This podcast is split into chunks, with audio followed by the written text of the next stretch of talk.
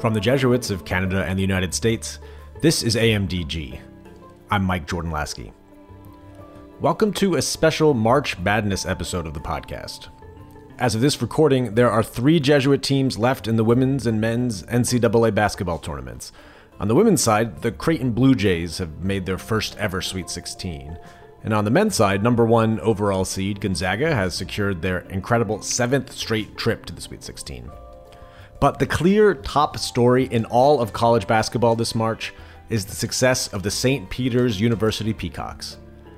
A 15 seed, they pulled off a historic upset of number 2 Kentucky last Thursday night. The New York Times reported the disparities between the two schools' student body size and athletic budgets and basketball history. Kentucky has about 32,000 students, St. Peter's approximately 2,300. Kentucky has won eight NCAA championships. St. Peter's had never won an NCAA tournament game before Thursday. St. Peter's men's basketball coach Shaheen Holloway made $266,344 in 2019. Kentucky head coach John Calipari's base salary $8.5 million. St. Peter's basketball revenue was $1.6 million in 2019 and 2020, while Kentucky's was $29.3 million. David beat Goliath. The Peacocks followed up their huge win with a thorough dismantling of 7 seed Murray State on Saturday. They face Purdue this coming Friday in Philadelphia. I wanted to find out what this experience has been like for St. Peter's, so I talked to University President Dr. Gene Cornacchia on Monday. I wanted to find out what all the attention has been like for this small Jesuit university in Jersey City, New Jersey, that's not used to this sort of spotlight. Dr. Cornacchia has been president at St. Peter since 2007, and he's seen a lot of stuff, but nothing quite like these past few days. Dr. Cornacchia accompanied the team in Indianapolis and told me what it was like to be in the building. But he was even more excited to talk about the university he serves, which is one of the most diverse Catholic universities you'll find anywhere.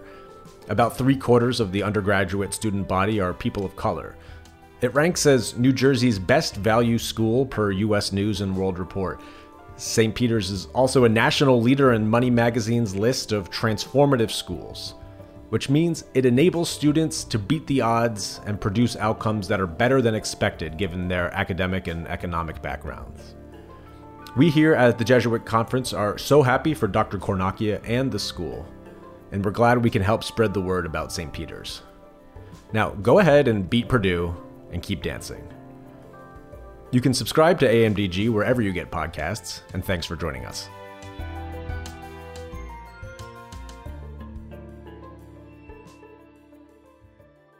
Well, Dr. Gene Cornacchia, welcome to AMDG. Thanks so much for taking some time out of your schedule to talk. How are you?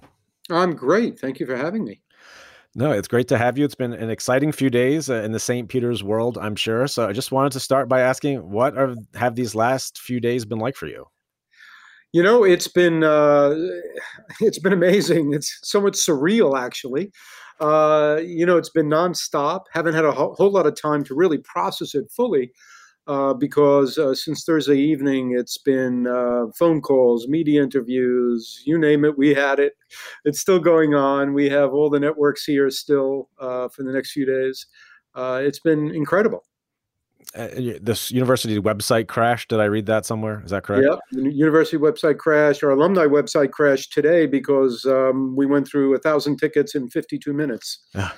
for the next uh, for the for the next game, the next round. For the next game. Yep. Yep. Uh, um, so you were there in Indianapolis. Is that yeah. that's right? Um, what are any of the images you'll always remember as long as your memory is working? Oh, you know, uh, I got to say for for the game against Kentucky. Um, what I what I remember is the excitement when um, we tied the game uh, at halftime. Right, we got to you know even split, and at that moment on the inside, I was saying to myself, you know, this could really happen. you know, it was it was really amazing, and I had a moment that stuck with me. Uh, one of the security guards, who was uh, always by my side over there, turned to me at halftime and he said, "You know, I got to tell you, I work a lot of games here." I thought this was going to be all over with St. Peter's in five minutes. Uh, and he goes, but this is a real game. You guys are putting up some fight. So yeah, that's it was it was really amazing. It was truly amazing. What about the so you know would know the, the coaching staff and the, the players better than those of us who are, are just meeting them now. What what about the, are you su- surprised by, by this? What about their performance has maybe surprised you, or also said you know what this is they're showing who they who they are to everyone.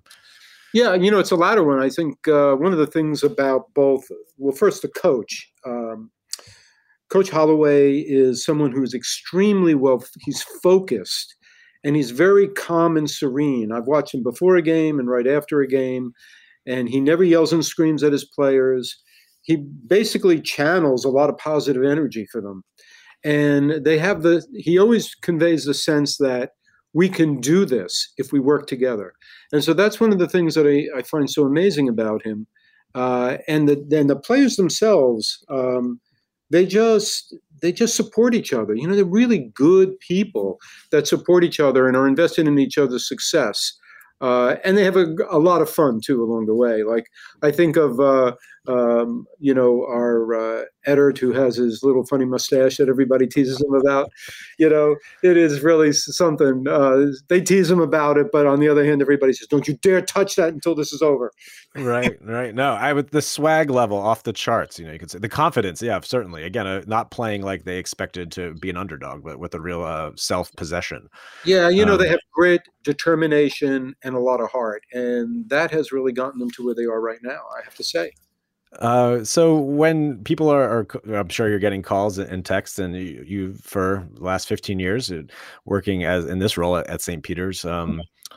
what are you excited to tell people about St. Peter's who are maybe who are interested in a new way? Like, oh, what's going on uh, up there in Jersey City? Uh, so yeah, what are some of the things that as people are learning they they find uh, surprising about the university uh, when you can tell well first i think the first thing they find surprising is that we exist right?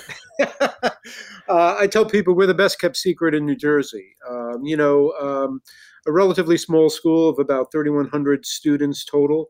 Um, you know without as we well know by now certainly not the size athletic budget uh, and certainly not the size marketing budgets that a lot of schools bigger than us have. Um, but we are a school that provides an extraordinarily good education, Jesuit Catholic education, to a very diverse group of students. I think that's one of the things that maybe people uh, outside the Jesuit world uh, don't know about St. Peter's is how diverse we are, right? Uh, we've been a Hispanic serving institution for a long time. 50% uh, of our population are people of uh, Hispanic background. Uh, we have black students, Asian students. We have all religions you can imagine, uh, besides Catholic and Christian. We have uh, Muslim. We have Jewish. You name it, we have it. We are, in many ways, I think, a reflection of the United States and the world. Um, but again, a great quality education.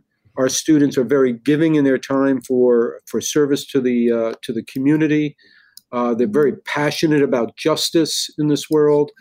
Um, but, you know, we've won a lot of awards that, again, perhaps not everybody knows about. Uh, U.S. News and World Report um, ranked us highest in New Jersey for best value.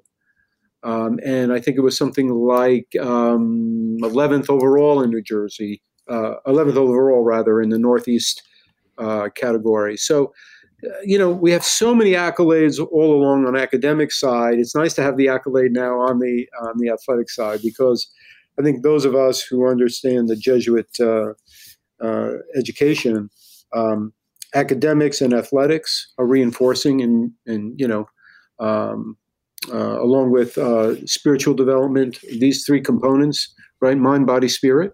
That's what we're really about. Um, how do you see the Jesuit identity uh, coming to play at, at, St. Peter's in a school so diverse and serving uh, the communities that you serve? Uh, yeah, how does it influence your leadership? How does it influence the community?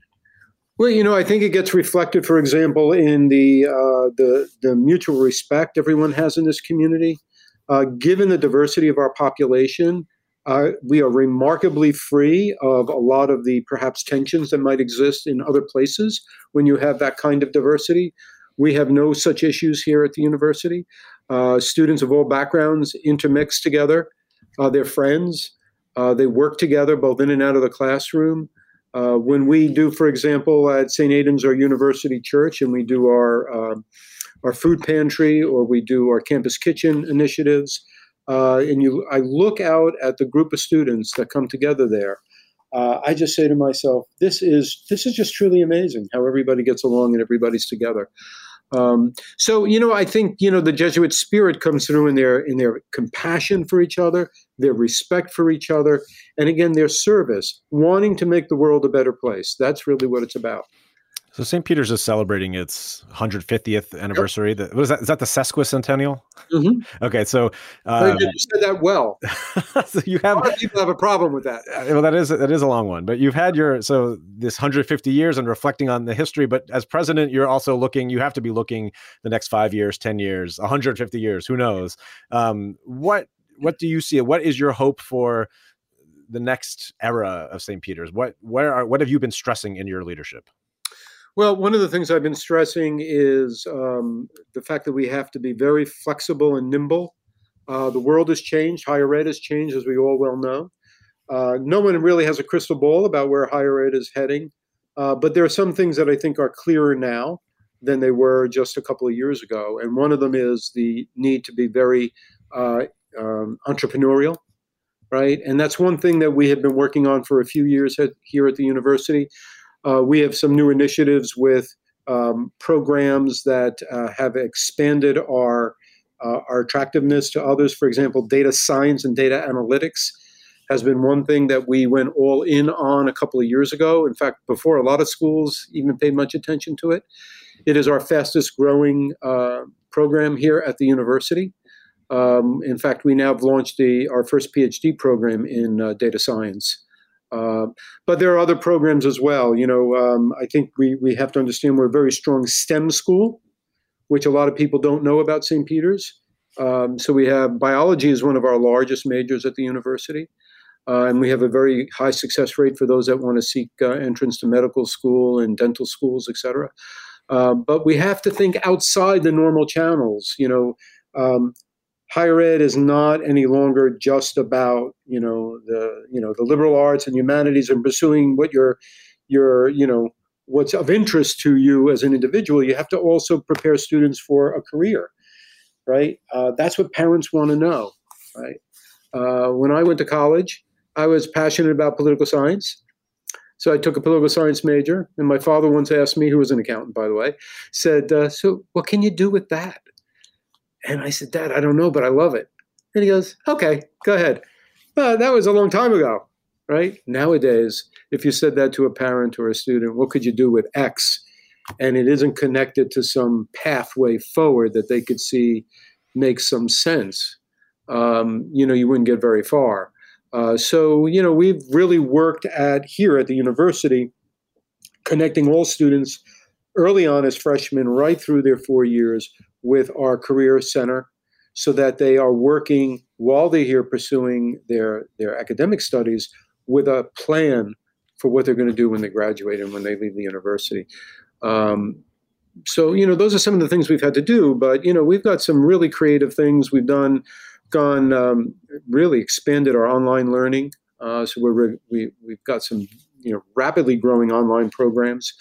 Uh, we've got some creative programs with unusual um, organizations where uh, marketing uh, the university to foreign students who are already working in the United States for corporations in our wonderful downtown community here in Jersey City. Um, they already have, you know, all the credentials they need to be here working, and yet they want to pursue a graduate program. Uh, and so this company is helping us penetrate markets there that we would not easily be able to penetrate, and that has been growing exponentially for us. So we have a lot of things in, like that that's going on. Things that we really we never really thought about until fairly recently. Um, and of course, we're always investing more and more and more in technology here. Sure. I mean, it, as you said, it's a, such a different time for higher ed now, and a lot of challenges that different challenges than when you started in this role yep. 15 years ago, and certainly when you started as a professor. Uh, and just wondering for you, like, what what are those kind of keeps you up at night the most, and then what gets you out of bed in the morning with excitement? Just interested in both sides of that coin. okay. Well, what keeps me up at night? I'll tell you what keeps me up at night is always, you know, like I think most of my colleagues uh, always tracking the enrollment numbers, right? The applications and all that. Um, it's um, also always looking at fundraising. Those are the things that are important because for, for St. Peter's, of course, we're in the middle of another capital campaign. Um, so that's important for us. We're coming towards the end of this one. Uh, but also the enrollment stats are very important. And that's a worry, particularly when COVID hit. The, the challenge it presented for our student population, right, which is, again, urban, um, lower to middle socioeconomic groups, uh, they were particularly hard hit. And so for us, we had to step in and and you know basically help a lot of students stay in school and, and come to St. Peter's. Our alumni were great. They stepped up with extra donations to help close the gap for a lot of them. So those things keep me up at night as I look at you know at the numbers. Um, and um, but ultimately, what gets me up in the morning and recharges my battery is frankly our students. Uh, if if one hasn't been to St. Peter's and haven't hasn't walked around and encountered our students, uh, you know, they really perhaps wouldn't get it. But when I see, particularly at commencement, when they walk across that stage and I shake every single hand and I see students that I know when they came in were kind of rough around the edges, weren't sure whether they would make it or not, but they walk across that stage and they're, you know, polished up, ready for the world. As we, as I always say in my conclusion, ready to set the world on fire um, that's what really keeps me motivated. It really does. I mean, it may sound a little hokey to some people, but you know, we really are about students. Otherwise, why would we be here? Sure. I wonder, like, what. So, for students, as you're saying, uh, who are coming from lower socioeconomic classes. Um, people maybe who are first generation students. I imagine a high percent higher than a, a number of other. Majority of our students are first gen. Yeah, uh, college students. Um, how, what are the, the things in place that you've seen have been helpful at making sure those students can can graduate, uh, uh, kind of accompanying them and, and supporting them uh, in their journeys? Sure. So, uh, you know, we have an extraordinary um, uh, support service program here at the university. Uh, many of our students, because they are first generation and coming from the background they come from, don't have uh, parents or family members who've been to college. So they really don't know the ins and outs of how you get through this process, right? Um, and so we spend a lot of time and a lot of resources with a very caring group of counselors and advisors who really mentor them along the whole path we have lots of things that you know alert systems built in where if a student is looking like they're falling behind or they're struggling um, you know we have uh, a support team that really just reacts and jumps right into that and helps that student. So everything from career counseling to academic advising to mental health programs which is a big thing nowadays for students who are struggling with all the challenges that are going on in this world and in their personal lives. Uh, you know for us we can't rely on the fact that a student who comes in here has all the tools that they need to be successful. So we have to identify where their weaknesses are, and then we have to work to fill those those gaps for them so that they can be successful. Um, and and you know sometimes it's it's really tough. I mean, I have to be honest. There are some students who really struggle right up until the end. Um, yeah. I curious. Yeah. Uh, one of the big topics in higher ed right now is campus free speech and people getting along, or there, is there room for disagreement? I'm curious for you, as someone who's a political scientist, uh, bringing that mind to this. Is that an, is that an issue you're also encountering at, at St. Peter's, and, and what has been your approach to it? Yeah, you know, uh, I have to say we haven't had too much of a challenge in that area. Um, uh, episodically there may be something that comes up. Um, you know, um, we've had a little bit of uh, some issues here and there with um, some students pushing uh, harder on, for example, um, gay rights uh, and and their position here in the university. Um, it hasn't been a big issue because we've basically been very accommodating and very sensitive to the to the issue. Uh, you know, one of the, I'll, t- I'll tell you, this, this shows you the St. Peter's students. The biggest issue uh, surrounding that had to do with whether we would have, um, um, uh, you know, uh, all gender restrooms. you know, uh, gender neutral restrooms, one thing, and then they were pushing for, you know, the restrooms should be open to anyone who wants to use them uh, those were some of the challenges we had, which uh, were fairly easily accommodated. But um, no, we really haven't had too much. Politically, you know, our student population is rather progressive. and so they're pretty much in a of a similar mindset all along. Um, yeah, a while back we had some issues with the TV in some of the uh, locations where they were showing uh, only CNN on the TV for the news, and some wanted Fox News, and you know it's like you know, find one, put Fox on, find another, and keep CNN on. Make everybody as happy as you can make them. Um, so you've been president now since 2007, is that right? Yeah. So that's a good chunk of time. I'm wondering if is there if you could travel back to your 2007 self. Is there any advice you would uh, give yourself as you were starting out? Things you've learned. Um, well, I would give myself an advice: is never be surprised uh, by what can happen and what will um, uh, kind of upset some an alum. You know, I mean, I think that's one of the things. Sometimes you never really can anticipate what will uh, will get somebody, uh, you know, annoyed or something over the years. Um, uh, I remember back when uh, President Obama, then candidate Obama, came and spoke at the university uh, for his first term.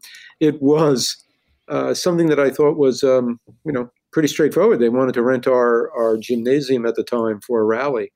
And I thought, oh, this this sounds like an interesting thing. Why not? You know? Oh my goodness, I uh, didn't anticipate the blowback from those who didn't uh, support Obama.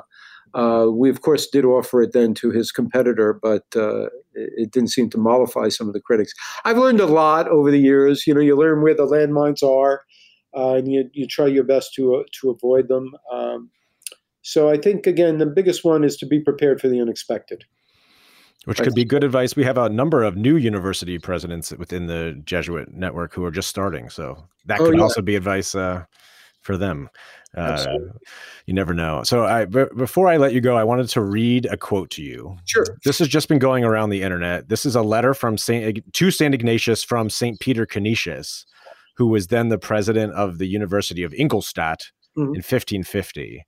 Um, so this is what St. Peter Canisius had to say about being a university president to Ignatius. Governing this place is bringing me a good deal of trouble and precious little in the way of obvious results. The president's principal duties are to enroll new students, to force debtors to pay their bills, to listen to the complaints which men and women, citizens of the town, bring against the students, to arrest, reprimand, and jail the students who get drunk and roam around the streets at night, and finally to preside at official festivities and academic functions connected with the conferral of degrees. They say, and it's true, that lawyers run the place. so that's 470 uh, some odd years ago. You know, that insight is still pretty appropriate today. I was going to ask.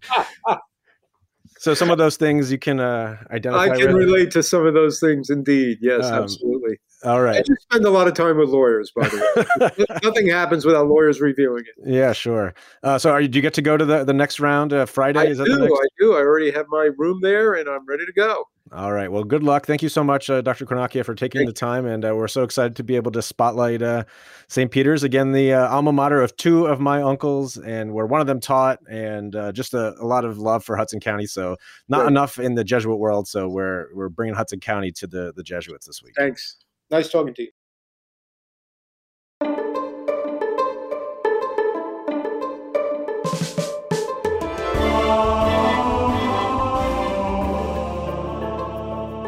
AMDG is a production of the Jesuit Conference of Canada and the United States.